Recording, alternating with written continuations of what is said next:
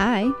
Hello. Hey. How you doing? So good. Welcome back to the Wine About Birth podcast. We are three birth professionals, And best friends. and we're here to talk about what it's really like to live in the world of birth. It's not all glitter and rainbows. Or as we like to say, it's a lot more shit than giggles. I'm Kim Haynes, and I work at a busy birth center and a small home birth practice. I'm Meredith Rao. I also am a midwife and work at a home birth practice, but apparently I'm also a registered nurse birth assistant and we'll probably go to birth in a minute. Unexpectedly. And I'm Jess McKee. I'm a doula and a birth assistant at same said small out of hospital practice. I got it right that time. Guess who doesn't Right have to go to a birth today and is drinking this bit of wine right Yeah, out of the you bottle? Enjoy that. Me. And me. Cheers. Cheers. Ooh. Oh, this being off call wasn't as exciting as I thought it was going to be because I'm still because you're still on call. Because I sucked you back into Premiere because you know you love us. And we forgot to bring, so we're recording for the first time in our office, and we forgot to bring cups. So me and Kim are literally drinking our wine out of the bottle, which for me looks really crazy because it's a large bottle of wine. It's not even a normal bottle of wine. No. Yeah. It doesn't look that crazy to me. That looks pretty standard. Looks pretty normal. It looks pretty normal. Nothing to see here. I'm Move drinking out of a piece of pottery one of my clients made for me like eight years ago. Yeah, she's chugging the water because one, she might go to a birth, and two, she has an ear infection that won't go away. Yeah, I feel like I feel like we just talked about my ear infection, but that was like That was like Six our months first. ago. That was like our first or second episode that you had an Yeah. ear infection, and we said, "Well, what does your dentist say about that?" and then we called it ear infection a lot. I don't remember any of this at all. And Kim Yeah. goes, "Kim goes, does he put it in your ear?" Mm, Yeah, you don't remember that? That was solid. That was gold. I don't know.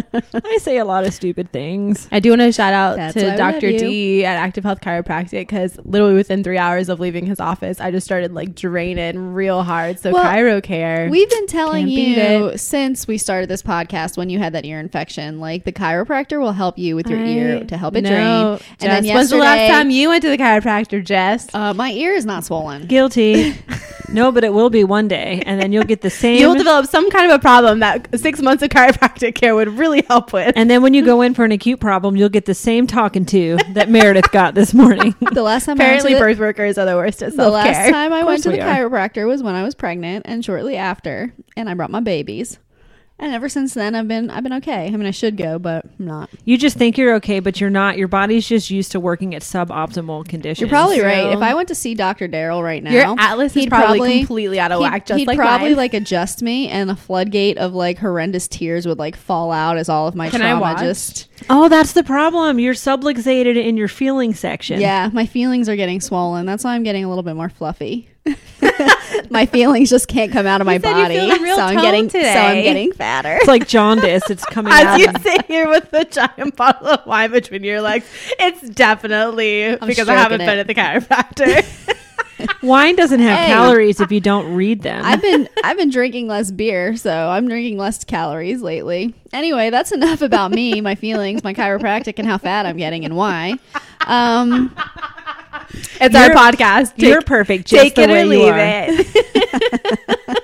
We say what we want. we do what we want. Um, we have an actual. Um, we eat what we uh, want.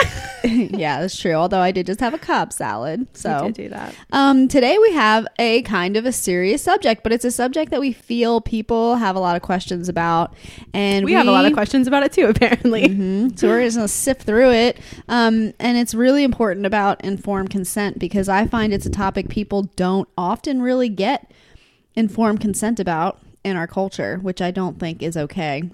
And so the topic we're talking about is strep B and antibiotics in labor. So group beta streptococcus. And so, for anyone out there who doesn't know, group B strep is a bacteria, bacterium.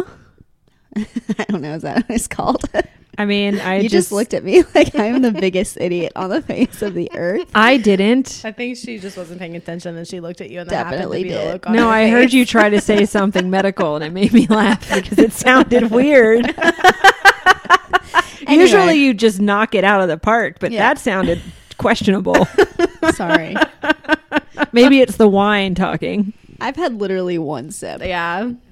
A very full bottle. Um, so it's, it's, a type of bacteria. It's a type of bacteria that some women, what what is it, like thirty percent Thirty- of women yeah, usually about thirty percent. are naturally I colonized think it's technically with. ten to thirty percent, so it could even Yeah. be as little as ten percent. Yeah, and so some women just naturally carry it in their vagina and rectum. And colonized sounds really scary, but it really just means that you carry it naturally in your Just vagina. mean- it means- no, it's not even naturally. Well, it can be. It's it's in everybody's rect or like in everybody's intestines. It's a natural bacteria in there. Yeah. But because of female anatomy, it's really easy for it to pass into your vagina, and if it does, Mm-hmm. then it can grow there, and that's what colonization is. It doesn't mean that like you have an infection. It just means Yeah. that like you have a bacteria growing in your vagina. and so, for the most part, it doesn't cause any problems to you. You don't have an infection. There's for no some people symptoms, really. who are heavily colonized, it can cause you like UTIs, and you could have a UTI from strep B. It can cause sepsis in adults if you have a ridiculous colonization. Hey, I can read the actual definition of it if you want. you mean the one that's sitting in front of me right now, but I'm just like helping Jess struggle through it. Does it say bacteria? does it say bacterium? It does, Uh, it's, mine says bacteria.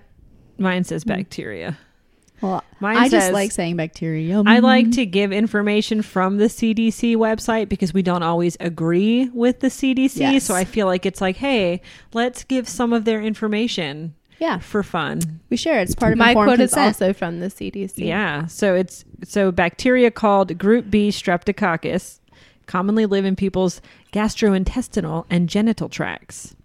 It's the part of the body that digests food and includes the stomach and intestines. The genital tract is the part of the body, obviously involved in reproduction, includes the vagina in women. I'm really worried if some of our listeners don't know that we're not doing our jobs well in this podcast. no, I think it's what? if some of our Someone listeners don't know what know the what a reproductive genital tract, is. the genitals are, Hey, I have people that come in that don't know what labia are. yeah, but hopefully not people who are listening to our podcast. I don't know. Because we Maybe talk about genitals a lot. so that says most of the okay. So there's three holes in your genitals. Guys, what what's happening? This happens when we try to do one of these without drinking. There's an. Orange is the New Black episode all I about the third hole. I know, I know. Okay, so it says most of the time bacteria are not harmful and do not make people feel sick or have any symptoms, but sometimes the bacteria can invade the body and cause certain infections, which is known as GBS disease. Okay, so anyway, now that we have down pat what GBS is, It's a bacteria. CDC. yeah, It's a bacteria. And so, because it can cause some problems for the baby, um, women are screened. Well, that's part. They it's suggested that they are screened at 36 weeks gestation to see if they have strep B um, colonization in their vagina. Yeah, you're like supposed that. to screen between 36 and 37 weeks. I feel like I just read online that that started in like the 90s. It's pretty standard. And then if you have group B strep, the CDC's recommendations are that you receive IV antibiotics during labor to lower the rate of bacteria to try and lower um, the risk of the baby getting sick from that bacteria. Right, because if the baby does get sick, um, it can be it could cause death. But we were talking earlier about how uncommon these infections actually are, and we're and not to say that it's this is one of those episodes that's just going to go in circles because we know it's dangerous, we know it kills babies, but the CDC itself will state that only 50 babies die every year from this disease, and how many are born in this country? You think Yeah. we would know that?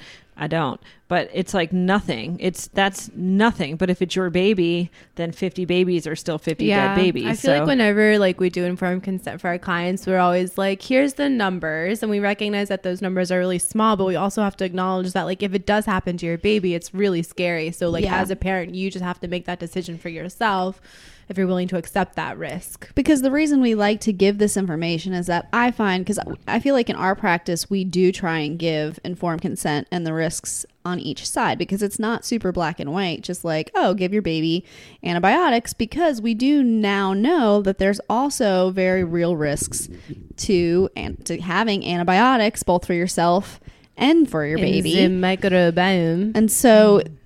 And I find with my hospital clients, there's not really informed consent. It's just like you have strep B.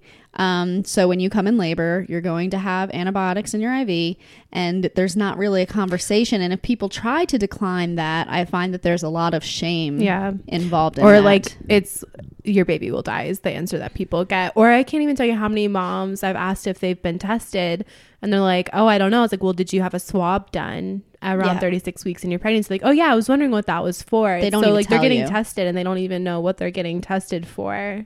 Yeah. It's crazy. And I had a mom before who got tested for strep B, and they told her if she didn't hear anything that she was negative, and they never got back to her. So she assumed she was negative. and then when she was in labor, she had ruptured membranes and didn't realize because it was like just like a Like little hind bit. Um, and it turned out when she finally went to the hospital, her water had been broken for like four days, and they had never told her she was strep B positive. Um, and so there was just like zero informed consent around that information. Group beta strep seems to be the one thing. Like there are a couple things that the medical community and, and any given given area will hold on to. Like this is important. You have to do this. And I feel like in our area, group beta strep is one of them, and then the vitamin K shot Yeah. is the other. But we'll talk about that later. Well, I was actually just reading, like, I we use evidence based birth a lot for our information. And I was just talking, like, there's a statement here of, like, how shocking it is that there's not more research done on the efficacy of antibiotics and, like, the benefits and the risks of antibiotics related to group beta strep, considering it is recommended and used so widely in the US. Well, if you think about that's never going to be done because that's going to lose millions upon millions upon maybe billions of dollars from the phar- pharmaceutical companies that are supplying the penicillin or whatever else the mom needs to take if they can't have penicillin. You almost said fart. I almost said fart. I, I felt it and. Pharmaceuticals. But it's crazy because if you fart. if you look at like the held it back. I held I held a fart back.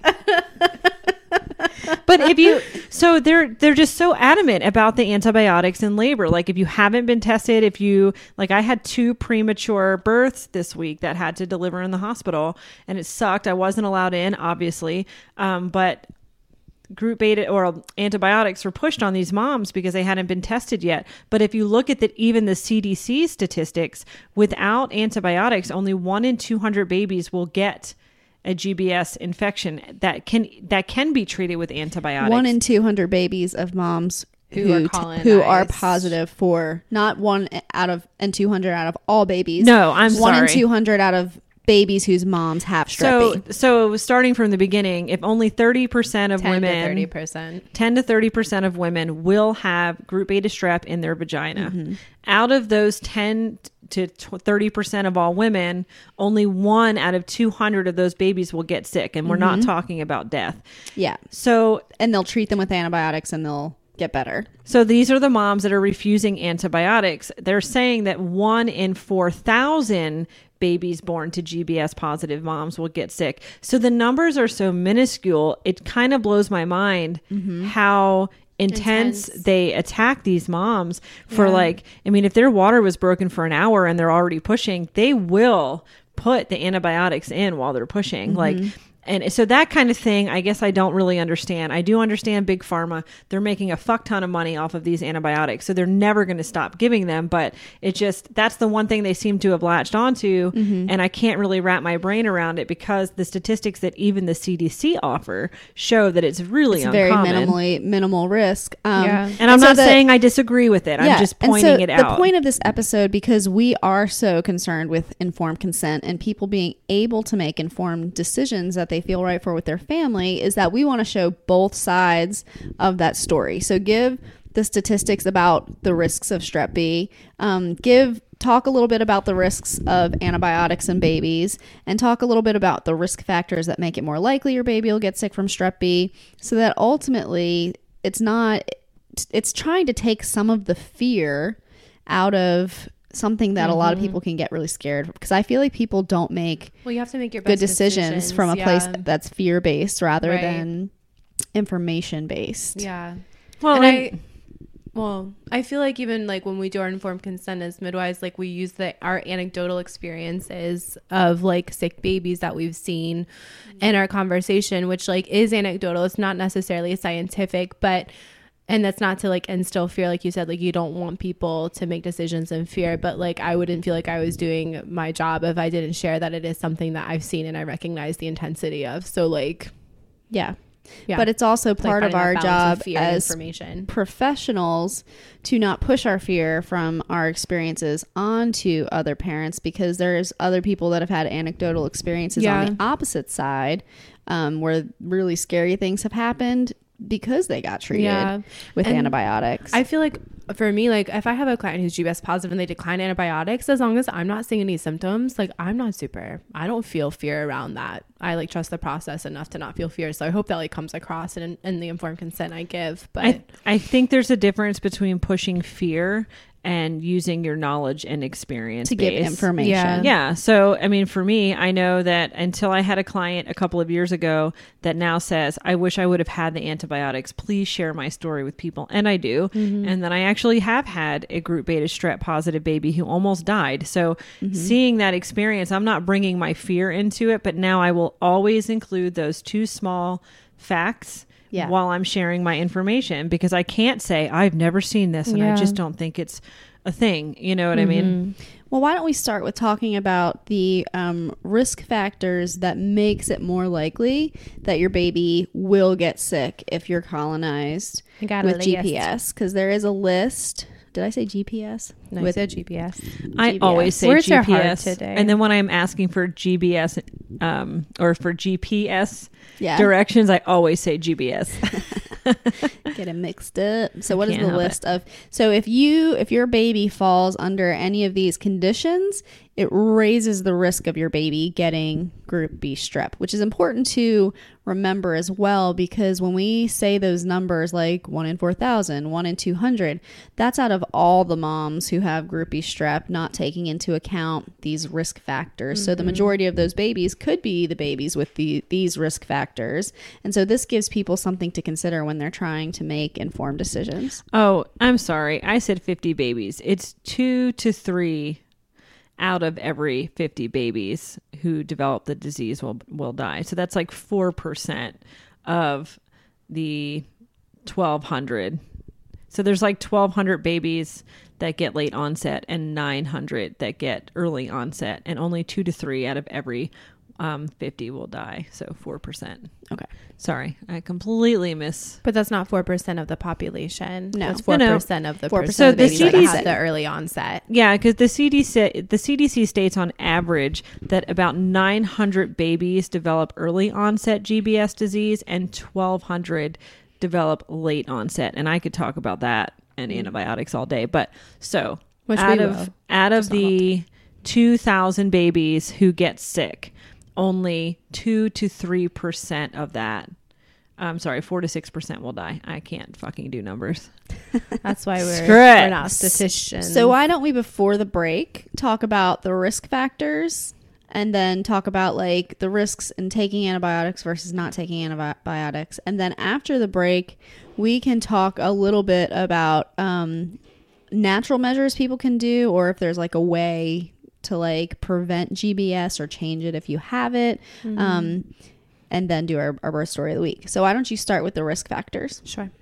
So the the first ones I'm going to talk about are kind of the major risk factors. So you can kind of lump them up too. So if your water's been broken for a long period of time, which I think what they consider long in this study was 18 hours.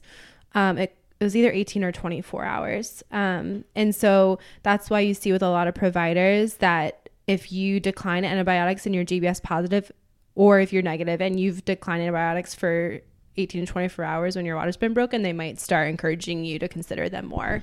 Which is because that risk interesting. does increase. because I don't think if you're GBS negative and then you are you're refusing antibiotics and then your baby does get sick, that is not they're lumping those numbers with the GBS positive moms. That's a whole like you can develop chorioamnionitis, like you can develop other infections mm-hmm. with prolonged rupture that is not including Related to GPS. right. So I'm not sure if they put those together or if those numbers are separated. You know what I mean? Yeah. I don't. That's And- based and- on like three different studies, so we'd have to look at each individual. also study. the more which you're going to talk about that a little bit if your water's broken there's certain risk factors like if you're getting a lot of vaginal exams with your water broken Right. or if you have an internal monitor anything that's pushing your Mm-hmm. vaginal flora up into your uterus is increasing that risk that you could get the baby could be getting colonized with that bacteria yeah. So certain provide even if like moms are GBS negative, like we try to minimize vaginal exams. Yeah. Just dec- decrease the risk of bacteria being introduced in general, but especially if a mom is GBS positive. Um, kind of connected to the first one, if your water is broken prematurely, which just means you're more likely to have it broken for a longer period of time.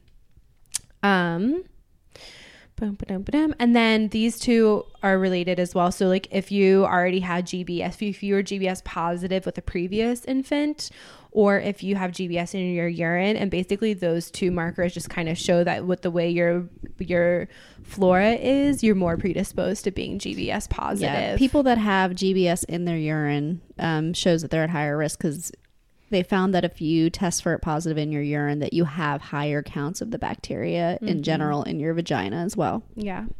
And then some less um less major risk factors, but still risk factors are being African American, which we were saying earlier is probably more related to health equity than anything.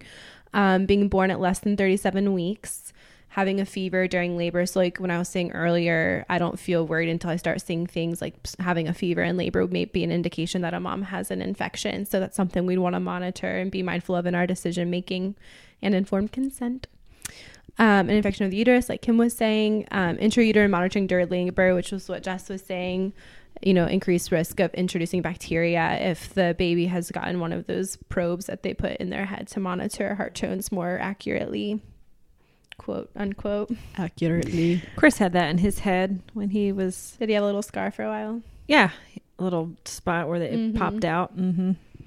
Um, and then actually another one that I have listed is giving birth for the first time. And wasn't low birth weight also a risk factor? That is not one that's on Oh, this that's list, been but it's in that's possible been in be other the literature. other literature that I've read that having I can't remember the exact weight, but it was like low birth weight babies. And I wonder- at risk. Like being a primip, so your first pregnancy, just are a they longer labor maybe. Yeah, are they saying likely. are they just guessing that you have a higher risk because you haven't had a pregnancy before that was GBS negative, or because they're assuming that you're going to be in I labor interpret that as more like yeah, you're you're more likely to have a longer labor. But who knows? So I always like to say that for baby, so if you decline antibiotics, um, there are a lot of babies, if they start to show symptoms, can be treated with antibiotics to kill the bacteria after they are sick. Now, there's two different kinds of strep B infection. There's early onset and there's late onset. early onset is from birth to uh, day 7 Mm-hmm. and then late onset is from day seven to three months. yeah, can, And there's some indication, there's some studies that show that there could be some late onset GBS infections that are not maternally acquired but are hospital acquired because GBS is going to be in the hospital. Right. Um, there's also some like talking about taking like the risks of antibiotics. Like we all know that there's a big problem with with bacteria becoming resistant to antibiotics, and the more we use antibiotics routinely, the more likely it is that those antibiotics will get or they won't kill the bacteria anymore, which could lead to a problem in the future where we would have babies that get colonized with strep B or get sick from it, and we don't really have, the a treatment to treat option. I'm honestly surprised that hasn't happened yet. Yeah, I mean, I'm. I mean, I wonder if that is happening in some cases where some of the babies are dying, Getting where it's sick, just yeah. like whatever strain that mom has is just it's just not being Well, treated. and we were talking earlier, like in regards to death and late late onset. The CDC itself says that having antibiotics in labor lowers the colonization rate, but not the death rate. Mm-hmm. yeah, And and we know, and no one knows why. Like, there's no reason Mm-hmm. for it, but I'm feeling fairly confident that it's because these babies are sick well before labor starts. So one round of antibiotics isn't going to to kill off an infection that's been happening for weeks. it might delay it for a little while, like kill off enough, and then as the bacteria repopulates, Right. then the baby gets sick. and that baby's going to be born sick. But then for those who have late onset, some of them, I think, you know, they were already getting infected, obviously, and then you have enough antibiotics. It's just like if you have strep throat and you decide to treat it with antibiotics and you don't finish your, you know, seven days, you're just yeah. setting yourself up for a super bug So I think Yeah. some of these late onsets, they, these moms are getting antibiotics in labor. Yeah. They're getting the antibiotics, but then the baby gets sick, you know, two or three weeks later. It's because they didn't kill everything off and it's coming mm-hmm. back stronger than it was before. So some of these moms are getting the antibiotics and their babies are still getting sick. Yeah. So they found that the antibiotics in labor decreases your risk of your baby getting sick, does not decrease the risk of your baby actually dying from that bacteria. And then there's also the risk that sometimes moms will get antibiotics and their baby will still get sick. It's not a hundred percent thing. Like you got antibiotics, your baby's definitely not going to get sick. Some babies will still get sick either way. And then there's the very real risk, which is what a lot of the mainstream medical is not talking about. But there's so much research going on right now about the microbiome, and they've already proven that like C-section babies are more at risk for um, long term diseases like asthma, obesity, things like that, all the way up Yeah. until adulthood because they do not get colonized with bacteria the same way that a baby born vaginally. So if you're killing off a mom's bacteria, your baby's not going to get colonized the same way as they would have had you not done that. Yeah. I was gonna say, like, for the people who've heard about those moms who are like, "Can you rub this like tampon on my baby after the birth?" or like, Mm-hmm. "Can you like somehow inoculate my baby with my fluids?" People are like really weirded out by that, but that's the but that's research what's that they're basing that decision Well, off of. And we really encourage everyone that's interested to watch the di- um, the documentary Microbirth. It's Yeah. freaking Mhm. amazing. So good. um, when we were part of Just Birth, and you still are, Mm-hmm. it's an amazing group. We did a screening of it for the local um, birth community, and it just shows how important our microbiome is and how we really are 90% bacterial cell, 10% mammalian, and we really need to breed those good positive bacteria. Well, they say if our body disappeared, you would still be able to see every detail of ourselves cells because we're In so bacteria. covered in bacteria. And like the research on our microbiome is so new. Like we're just like It's really just been beginning to like so. touch the surface of it. So there's so much we don't understand, but it's like we're really messing with that and we don't know what we're messing with when we introduce something like antibiotics, which is why we have to like weigh those things so heavily. And I could say for myself, like I had IV antibiotics after I had my first baby.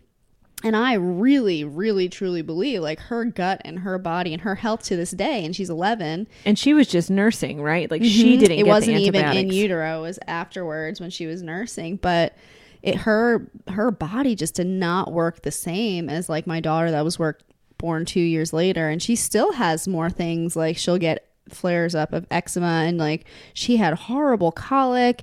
Like there i definitely think that there are very real and common risks to antibiotics and people might not even realize things that are happening with their babies are due to antibiotics. Yeah, and we were talking earlier, like if you look at evidence-based birth article on GBS, they talk about like what are the effects of antibiotics on the microbiome, and I feel like it's not dismissive. Like obviously, this is a pretty non-biased account of research, but what the research has shown in the last couple years is that most babies' microbiomes are recovering within the first year of life which doesn't sound it's like okay by the first year like their microbiome is established it's fine. But i think what justin and i were saying is like I, that doesn't make sense when the research is showing that there's like such severe impacts on like diabetes and obesity and asthma, Asthma, and things later in life. So like we're talking about okay fine we need to do the research then and figure out what that first year of your microbiome is doing to set up your health for the rest of your life. Because there's there's a lot of research happening right now that like the microbiome of babies born at home is even different than the microbiome of babies born at the hospital because it's like what it's showing is that when a baby comes out the first bacteria it encounters is what starts to colonize it and so like if a baby is picked up by its mom in a surrounding where it's your family's bacteria Oh my gosh! In a birth pool that your other kids have splashed and yeah drooled like- into, and like that's protective maybe of, jumped into without your permission Yeah. bacteria is like protective of what your baby is going to be around in their childhood. But if a baby is like picked up by a hospital worker and they have any kind of like bacteria that they, they first get colonized with that or they haven't been colonized going through their mom's birth canal or their mom's birth canal bacteria is messed up from antibiotics we just don't even understand yeah what, What the, the consequences of of that that are, are. There's so many reasons that our country has the highest death rate Mm-hmm. in. Well, okay, we don't not have n- i first mean world it's not a good countries. number First world countries, Yeah, first world established countries. countries. It's just th- there's so many things that we're doing wrong, and we Yeah. just need to slowly figure out what those things are. Which is why I think it's so important that parents should not be shamed if they're using informed consent and making decisions differently from what is like the like not everybody's the same. Um and just I, we need to go to break but i just wanted to say like another very big risk to antibiotics. I don't know if you've ever given birth and then gotten a yeast infection oh god. but it is awful because that happened to me. I got IV Yeah. antibiotics. Oh, I had an episiotomy. No. I was trying to heal from that, and then I got a yeast infection on top of that. And you're not supposed to put anything in your vagina. Oh my god, it was horrible. Yeah. And then you're at increased risk for mastitis. How did you it's just even- like a vicious cycle. And How did you even recover? from and that's that? when it's like you're trying you're you're already overwhelmed and you're postpartum and my baby was screaming constantly it completely alters your postpartum experience. yeah and i i mean I, I know I can blame the antibiotics for my yeast infection. I don't know completely if I can blame it for her like colic or whatever, but that's that was my scapegoat for her being a baby from hell. I think it's a great reason. That's a Yeah. great reason. well, I think when we come back, we need to talk about we need to include the risks because, according to the CDC, um, GBS bacteria is the leading cause of meningitis and other bloodstream infections in newborns. So it, it does exist. So Yes, even it if it's only a exist. small s- percentage of babies, it's still the leading cause of these infections. So how do we know when to weigh and when to go one way and when to go the other? Yeah. It's a Okay. tough decision to make. All right, let's go to break. Cue the music. Oh, yeah. Our sponsor for today's episode is the one and only Gina Furtado. She plays banjo for a living and she also teaches banjo lessons, and she's really, really good at it. Um, I've known Gina for a long time. She is a um, huge supporter of home birth and women empo- women's empowerment. And um, she actually attended my birth with Ren as um, she videotaped it for me. And I also attended one of her births. But now she is playing banjo. Um, you can find some of her songs in the Gina Furtado project. Um, she also travels around, or she did before all this coronavirus stuff. Um, I like to go and watch her when she comes to Brightbox. So if you've never heard of her, go check her out, Gina Furtado and the Gina Furtado Project. And we will be posting a link to some of her stuff and information for people to contact her if they are interested in taking banjo lessons, which I also believe she is doing um, over the computer or Zoom right now during coronavirus. So if you want to take up a new hobby and learn the banjo or just listen to some amazing music, check out Gina Furtado. All right, let's go back to our episode. Welcome back from that delightful break. Um, so we just wanted to finish up before we like talking about um, what you were saying, Kim, before the break about um, I forget actually what it was. I don't know. Alternatives, This is your job. we? We? were talking about alternatives. Oh, like chlorhexidine, um, garlic, and things like that. And I was just saying that that's a joke. And I don't know why anyone thought chlorhexidine would ever be. Um, I think it's just because it's easier to access it in other countries. I guess, but you're just washing the outside of your vagina. So we were going to talk about alternatives to antibiotics, and some people do think that using. Kim just jumped right on. I'm in there. sorry. Yeah. I just no, there was something you said right before we went to break that you wanted to say after the, but now I can't remember. So let's just go on to alternatives. When you go Oh. to edit this episode, you're like, damn Yeah. it, that was it. it's i just oh i wanted to say that we recognize that this is a very short one hour episode and we couldn't possibly cover more than just the tip of group beta strep so tip. we just want to encourage everyone like we always do in our own practices to please do your own research because there's no right or wrong answer when it comes to gbs the hospital will Mm-hmm. tell you otherwise and then some midwives or out of hospital workers will tell you the other otherwise but the Yeah. truth is nobody knows Yeah. nobody knows what the actual statistics are. Well, I mean, no wrong answer, but The information's out there, but it doesn't paint Yes. a super like black and white picture, Yeah, like we- Chris Right. was saying. So you have to make those decisions based on your own perception. And- Exactly. And you were saying, Meredith, that in other countries that they don't have like a one size fits all treatment plan they like we do here in the U.S. approach like we do. They use a more it's called a risk based approach. Yeah, so basically, they don't treat everyone with strep B with If antibiotics. They test them for certain risk factors, like your water being broken, or if you go into mm-hmm. preterm labor, if you have a fever. fever. And those people would be treated with antibiotics, but it wouldn't be universally used across the board. Mm-hmm. and there are times I'm I'm really big on informed consent, and then there are times where I'll say, "Listen, I I respect what you want to do, but I just feel like I should tell you I feel really strongly that you should absolutely take the antibiotics right now, or you should absolutely have the vitamin K." Like I will always give my thoughts when I f- and but I the difference is though is like we par- we acknowledge that our clients still have the right to decline that. Yes. Mm-hmm. we'll make them sign a paper saying they do to Yeah. show that we did our did our due diligence to try to tell them what our feelings were about it or our perceptions on it. But like that's the difference. I feel like sometimes in other with other care providers, clients don't feel like they still have a choice. Like they're threatened and they're bullied. It's like you're threatened like- with like CPS or mm-hmm. like you can't leave the hospital for this many days. Yeah. Which I And don't understand that. Are they worried that their statistic like that their hospital statistics are going to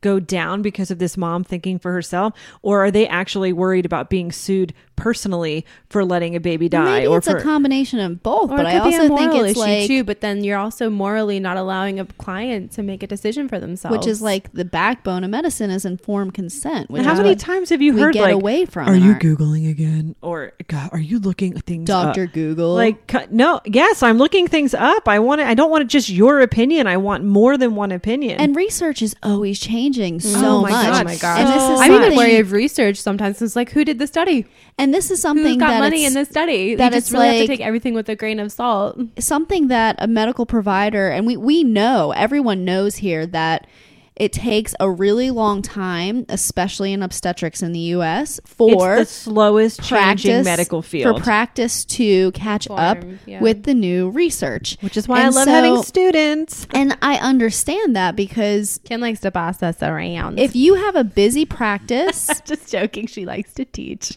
if you have a busy practice and you were just taught the way things are, like, oh, this can happen if moms don't get antibiotics in labor, and you're not seeing the the other side of the moms and what they're going through later from the antibiotics in labor. And so, and, I think that's where malpractice comes in. At Yeah. some point, they, you know, you just kind of get to wipe your hands at the situation. Exactly. it's not your problem and anymore. you don't have time like we've said before you don't have time always to keep up with that latest research unless it's an article that's sat on your desk by a drug rep that says hey here's the latest research and here's the drug that goes along with it Yeah, I listen. I have anywhere from six to eleven or twelve visits at most, at absolute most, a day. When I have, which is nothing compared to what, like my mom, for example, would do mm-hmm. sixty up to sixty women a day. Yeah. So there are days where. A couple of people will ask the same questions. Tell me about circumcision. By the mm-hmm. third or fourth time in one day, I do find myself going, even though it's information I want to share. So I can't imagine doing that 60 times in a day. That's why they have a protocol. Hey, Yeah. everybody take the antibiotics We're at having the end. 15 minutes to explain all of the stuff that we're trying to explain right now. In is an one hour? topic. Yeah, this Normally is we would cover Hep B, vitamin Yep. K, erythromycin, GBS, all in one visit. and There's we're no way. barely even touching the surface Yeah, I feel like we of Just the tip. just the tip. yeah. So, but then, okay, so there are people. So I feel like we covered a little bit like the risks of not Wait, can taking I say some- can I antibiotics. say something? no, you're never allowed to say something. This is I'm my sorry. I feel like we're all like on a roll right now. Only so, like, if if you hold the say mic. something, we gotta be like, uh, uh, Only if you hold the it's mic literally directly right in front of my face. and talk slow. Sorry, I can't. I cannot guarantee that. I wanted to say too, you can technically still be providing good information as a provider if your research was in the last 10 years. Yeah. Like in nursing school, we took a whole class on using research to inform your practice. And they they were like, we can use you can use any study in the last 10 years, it's still relevant. And it's like, can you imagine is if as a practitioner if you were like oh well, i'm doing my due diligence this study was from 10 years ago and it's like do you like so much changes like we said it's always changing but yet technically you're still giving informed consent if you're using research from 10 years ago That's insane. But you're not giving informed consent if you're only giving the research, but not giving parents the feeling like they have a, ch- a choice. right And that's the biggest. That's the biggest Listen, problem. if I can respect someone circumcising after giving them i think all of the respect is a strong word. I think you can honor their if I can honor their decision and give them a piece of paper that has names on it of people who will do this genital mutilation, then I think that any other provider should be able to say, here are the facts, here's my mm-hmm. opinion. especially because we invest so You can give an opinion, but you still have to accept what they decide. yeah, as long as those things are legal and accepted, then we do our best, and then we have to step away. Um, so I wanted to talk a little bit about um, natural remedies, which is kind of a hot topic because there are some people, and there is some research out there. Kim's face right now that shows that women can. So I found in my practice that women who have tend to have unhealthier vaginal flora tend to be more likely to be colonized with strep B. True. So women who are more prone to like yeast infections or have been on because they lack antibiotics good, a lot. Good bacteria that are going to balance out the bad bacteria. On the other end of the spectrum, some of my healthiest moms that literally sprout their own like sprouts for bread, they Oh, end yeah. up GBS. yeah. like no, I it's- don't it's see. not foolproof. I don't see any. I I hear what you're saying, but in like I don't. I just don't see. I don't think that that's absolute. I just find that it, there's a tendency. Like I tend to see if I have a mom who's like, yeah, I tend to get yeast infections or BV or this. Yeah. They tend to test positive more often than moms are like, I never all- had a yeast infection in my life. They all grow from the same Yeah. thing. Like they feed off of sugar. They feed off of not having enough lactobacillus. So yeah, I can see how that would be. So there's some people, and there is some research that shows that a mom who tests positive for strep B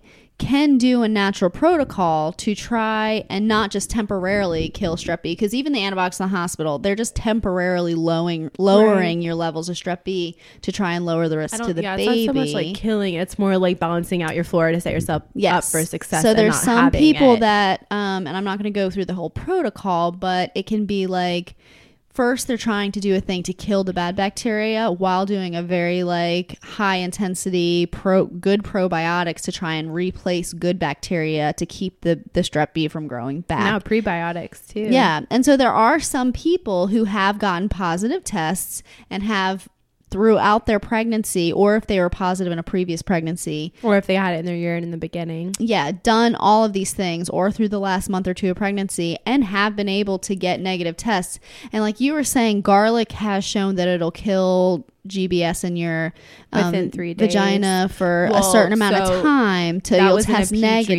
dish. There's never been any test done within like a human Yeah. like person. But it'll show on that you'll get a will. negative test, but it'll come back. Yeah, it's a temporary thing. Yeah, so somebody that's doing that like over and over and over again while replacing good bacteria, there's a possibility it could could change your flora if you're also adding a lot of Well, we stuff. also haven't talked about the fact that GBS is transient. So, like, you Yeah. could have a negative test at 36, 37 weeks and then end up still having GBS infection at the time of birth or vice versa. or or the opposite, Which is another reason that I'm always shocked with okay, all these things you're saying, I'm adding up all of these like and this and this in my head. Yeah. And so you had said like if they have GBS in their urine in the beginning, then the CDC still requires you to require recommends. recommends um, antibiotics even if you're positive in both urine and vagina at 37 weeks. They're saying you still need the antibiotics. I disagree with that if completely. you're not positive. Right. If Okay. you're positive wi- in if You your said it wrong. urine, I'm sorry, if you're If you're GBS positive in your urine, but you test At negative any point- vaginally, they still recommend antibiotics. At any point in time in labor, Yes, they- but that's not what I said. or at any point in time in pregnancy, if you, you have it in your urine, they want you to get it- Yes. antibiotics in labor, even if you test negative at 36 or 37 weeks. Yes. So if your 10 week urine is what I was saying is positive. Right. You did say, I think, it. I don't think that's what Sorry, you said. that's It's not what I was trying to say. That's fine. We got it though. We're on it. That's We So if understand you're- what that's why we saying work now. as a team. If you have it in your urine at any time in pregnancy, and then you go through all of these like amazing protocols to like fix your flora and make your vagina um, beautiful and glistening with nothing but lactobacillus it's a thing. like sunshine and roses and yogurt. and yogurt, then the CDC says that doesn't matter. You still need antibiotics. Right. That blows my mind considering if you have a negative test at 36 weeks and you don't give birth until 42 weeks, they don't test you again. Yeah. They don't. They don't offer the antibiotics. And in fact, I had this happen recently where it had never happened before that I had a hospital client who was tested at 36 weeks, didn't go into labor till 42. And so even though they tested her You and, told me about and this. forgot to test or didn't test her again, which is not standard. It's not they were standard to saying test she had tested negative and when she got to the hospital in 42 weeks in labor they were wanting to give her antibiotics because they were saying well you took the test too long ago and so we're going to treat you There's as absolutely positive no protocol anywhere. no, but I've support never that. seen that. I've seen them just not worry about it six it was the first later. time that I've ever seen Yeah, that which and just shows how subjective it all is. It's so anyways, subjective, and that's what- providers. That's what makes me think they're just worried about covering their ass because if you are Mm-hmm. that maybe they had a GBS positive baby that morning. right, you just don't know. You just have no idea. So if you, yeah, I don't see how they can say if it's positive in your urine in the beginning and negative later, you don't need it. But Yeah. if we don't test you at all after being negative, then you still don't need. Like it doesn't make any sense. So I guess they're Yeah. checking their boxes. Then if something happens, it's not their fault. yeah, because giving antibiotics covers because healthcare is about malpractice now. Yeah. And what more were you going to say about the garlic and the chlorhexidine and all that stuff? um, Because I have thought we on were just too. saying that. Well, well chlorhexidine. I I that's just topical, though. You're right. It's that's just not gonna do topical. Yeah, So- I never understood there's why some that was a treatment if you don't if you're not douching with it to clean out I think your vagina. some people would douche with it. I've heard of that before. I found that so that's it's an antibacterial like wash that some people if they didn't want to take like systemic antibiotics would wash their vagina with. Um, but I feel like that comes with like you're still messing up your vaginal You're- flora. yeah, that's what was shown. You're gonna be that it was cl- actually messing up your good And flora drying and it increasing out. your Yeah. risk of having an even worse infection. Yeah, and and you're you're also increasing that risk for the baby too of not getting the good flora Mm-hmm. because you're killing it. Um, so that that hasn't really been shown to be effective. Um, there's some people who I don't know the research behind this, but there's been some that think that the herb slippery elm can help um, prevent strep B infections. And so I know some midwives, especially ones that don't have access to antibiotics because of state law, that they will make something called yoni balls to use during labor, where Oh, it that's has a fun name for them. I used Yeah. to make suppositories, but yoni ball is a much more fun word than Yeah. suppository. Desiree used to do that. Yeah, it's like it has slippery elm and has some other some other herbs in it that are supposed to be protective against strep B. And what the mom would do is she would use them as a suppository in her vagina to help prevent problems for the baby Yeah. during labor. And But do again, they- that's just setting up for success by making the healthiest flora for your vagina as possible. But do they does inserting anything then take away from your own like natural bacteria that you're trying to seed the biodome with? It probably would. I don't really. I don't really know. I can't remember A the lot the way that slippery elm works against the strep B. a lot of herbs that people like uh, you're seeing being used in pregnancy are are modulators. So they're actually just like encouraging the healthy growth of your own bacteria. They're not going to like cancel out your own healthy growth. They actually that's the beautiful thing about plants is gonna get real nerdy right now.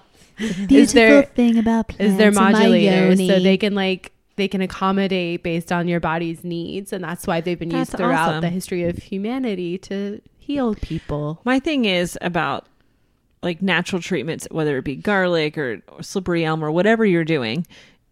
I don't like for people to only do that right before their test because I feel like Oh, that's to, like, a false so just for our suppositories to we just test them- negative. right just to test Yeah, that you- doesn't But I can see how that could be helpful for someone who knows that they absolutely don't want antibiotics, Exactly. regardless they of want like they don't whether be treated as GBS whether they're positive or not. And so and so like if if to them that's their informed consent like i don't care if i'm positive or not because there's people who who say i'm not going to test because i'm going to decline antibiotics but then they'll be treated as positive even if they could be and negative that's when you start seeing a lot of So- the harassment happening. In yeah. So for a person who knows for their own informed consent that they're going to be harassed and they know they don't want antibiotics, um, I could see how that could actually be a good choice for them. For you as a provider, it's just a false sense of security, but I understand Yeah. how it could work from an informed sen- consent um, point of view.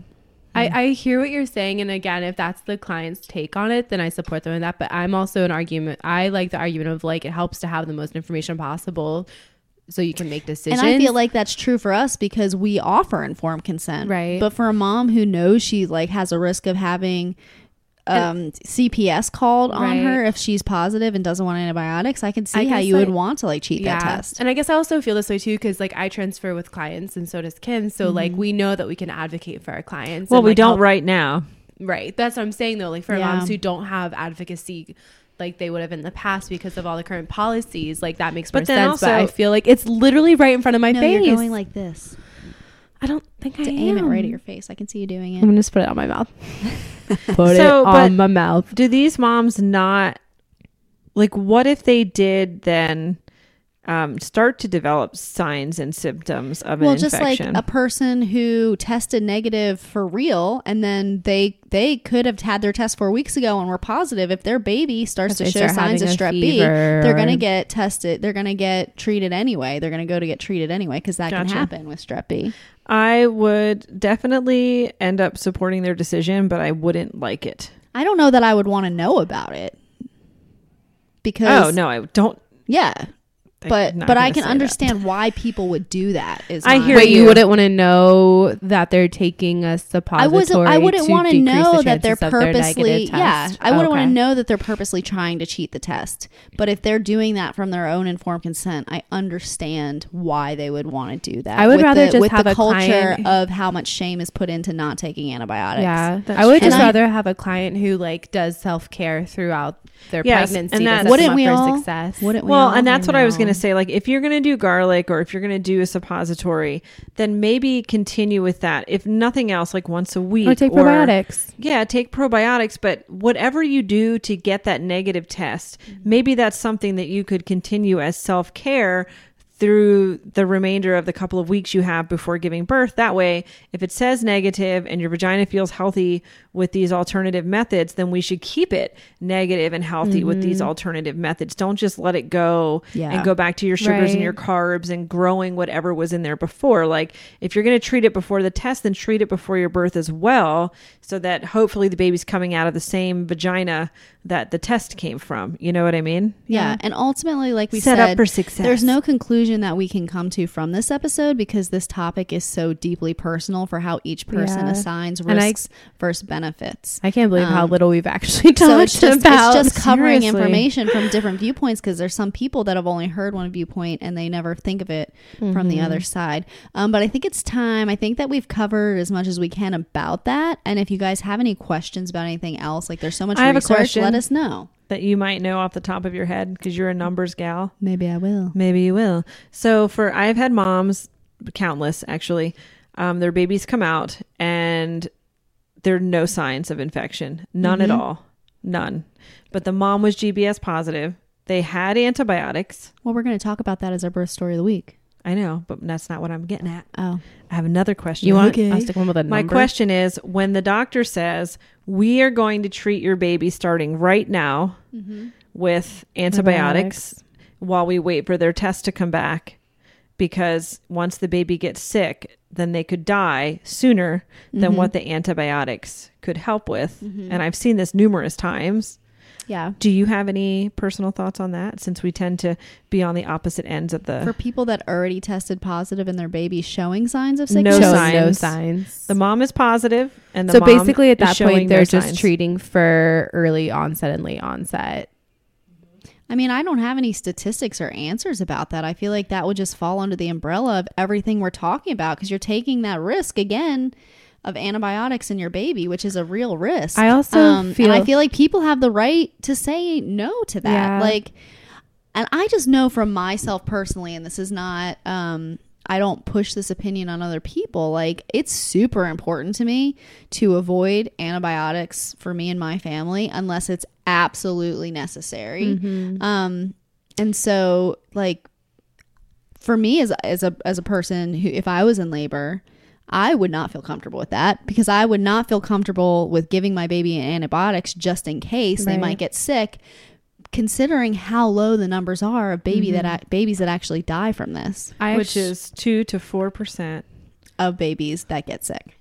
Also, um, I read that 98% of infants are going to show symptoms within the first 24 hours of Yeah. life. So I know that there are cases, obviously, where it manifests much later, but Mhm. majority of them are going to start manifesting. So I could, I would even say, like, for clients who know that, you could say, Just be more watchful to watch for the symptoms. Right. Watch for symptoms in the first 24 hours, and then you can decide based on what how the first 24 hours goes if you would like to move forward. That might be how I would present it as a potential way to approach that. Yeah, I guess it depends. Some people have no problem with giving. Antibiotics. And there was no answer to that. I was just no, wondering. and some people have no problem with giving their kids antibiotics, and they'd rather like Not For- have to- to, worry them, about it. their idea of being safe than sorry is giving the antibiotics. Where for other people, being safe than sorry, be rather be Would be safe than sorry is avoiding the antibiotics, yeah. Um, And so that's where it's like it's just such a deeply personal decision and I don't think people should be shamed for how they feel about that because even the science on antibiotics, we don't know what we're doing to our bodies and we're realizing that now that we've had like what 100 years of antibiotic use, we're realizing that we're effing up a lot that we didn't really realize we were and we're changing the way our bodies work. So I'm just laughing because you said effing up. I know. I mean, we don't have super bugs for no reason. I know, right? So I know we're going to do the birth story, but we were talking Birth story um, of the week. at some point before the episode that having a baby die from antibiotic use is super rare. Super rare. And but having, it happens. It happens. And having a baby die from GBS is also rare. So then maybe you could tell. because there's because babies can be allergic to antibiotics just like adults mm-hmm. can and Especially, you don't know what you don't know if your baby is allergic to antibiotics until they have a reaction and so there is a small but real I'm chance that even if you're give, being given antibiotics intravenously while you're pregnant if your baby is allergic to that antibiotic that your baby could have a reaction in utero or that your baby mm. could have a reaction to antibiotics even postpartum Yeah. and i do know one person who's was given an antibiotic for an infection while she was pregnant and her baby was allergic to that antibiotic and her baby died and she had a stillbirth um, So it and does. so that so does, does happen, happen. as well. It's very rare, but it it can happen. Like just like anything else, people I'm can trying be to allergic look to up things. the numbers because I know in I'm pretty sure the stats they have around anaphylactic shock to antibiotics is in adults and it's one in a hundred thousand. Um, but I wanted to see if there was any data about like fetal Well, responses. And I just wanted you to like tell that quick little Yeah. because you you'll have doctors look at you and say that is not that is so rare like we don't even think about that but so is GBS but babies death, dying so- from GBS is also so rare. right and then you'll have a lot of like you know you go from your medical to your super hippie and I don't mean that in a you know I consider myself more hippie but you're more hippie than me. Sexy so and crunchy. so you'll have midwives or out of hospital OCD birth and workers. Yeah, right. I'm all the things. They'll say it's so uncommon. We don't even we don't even test for it. I've heard of some midwives sending um, this is really weird. There is a midwife not here not in this state. I want to repeat that. Not in virginia but in another state who sends out gbs swabs that have never touched a vagina and they come back positive hmm, I've heard of that. Well, I mean, it's Because like any she's test, doing false it- positives and false negatives. She's doing it to test the efficacy of the test you're using to decide whether there right is So- antibiotics for a mom in labor. which is crazy to me like all of it but and- cross contamination happens everywhere. If strep Mm-hmm. B's in a lab, it can be cross contaminated. Exactly. So I don't. I just thought I was like, "What?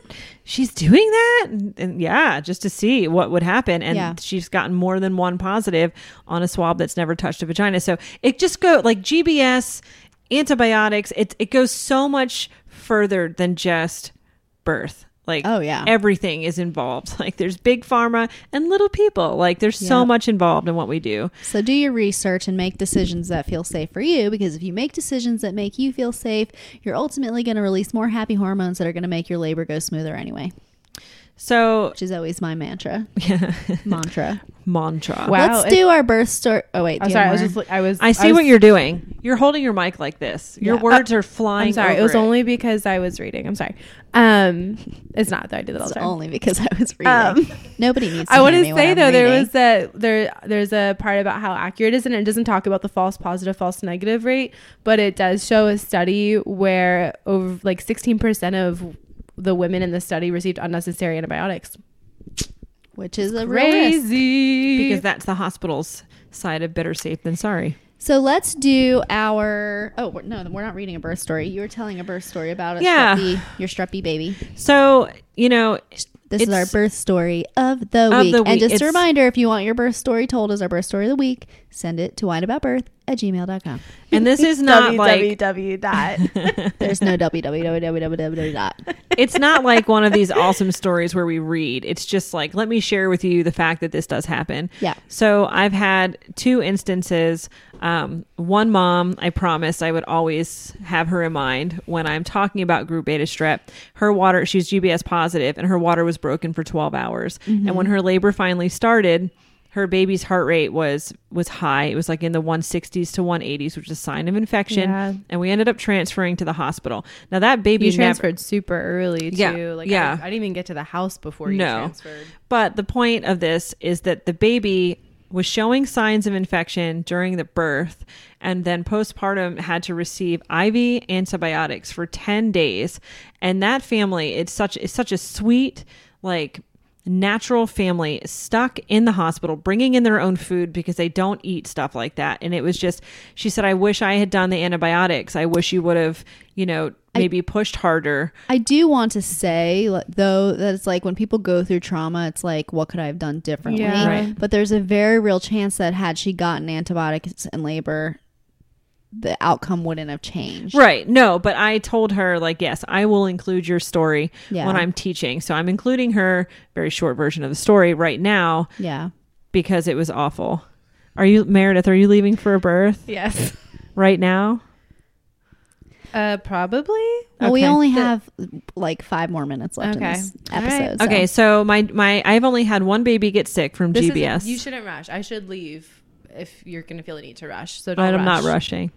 So I'm not going to give all the details of the birth because this isn't one of those, hey, can I tell your story kind of thing. Yeah. Um, so I can only give a gist of it. But this mom was ruptured. She was GBS positive Mm-hmm. in her urine in the beginning, Yep. in her urine in the end, Okay. and her vagina in so the end. So it showed she had high levels of she did have she had high levels of colonization and this was one of those where i actually did encourage antibiotics so if you are in my practice and you have gbs in your urine and in your vagina i will likely encourage antibiotics and you can decline those you know you can decline if you would like that's, your right to do consent. that informed consent um, she decided not to do the antibiotics long story short for some reason which I'm not going to get into, we ended up staying at the center for six hours instead of 3 Mm-hmm. Most most moms leave somewhere between three and six hours, so we happened to be there for six hours, and everything was perfect. As we're getting ready to discharge, I'm watching her nurse, and she had commented about baby blowing little spit bubbles, but I've seen that before when they're nursing and they're spitting it out. Yeah. So I wasn't really worried about it. But as I'm watching her nurse, the baby's color just slowly started to get not right. it just looked off. It just looked off and it was happening right before my eyes. So I just kind of got up real quick and walked over and said, Hey, can I hold her for a second?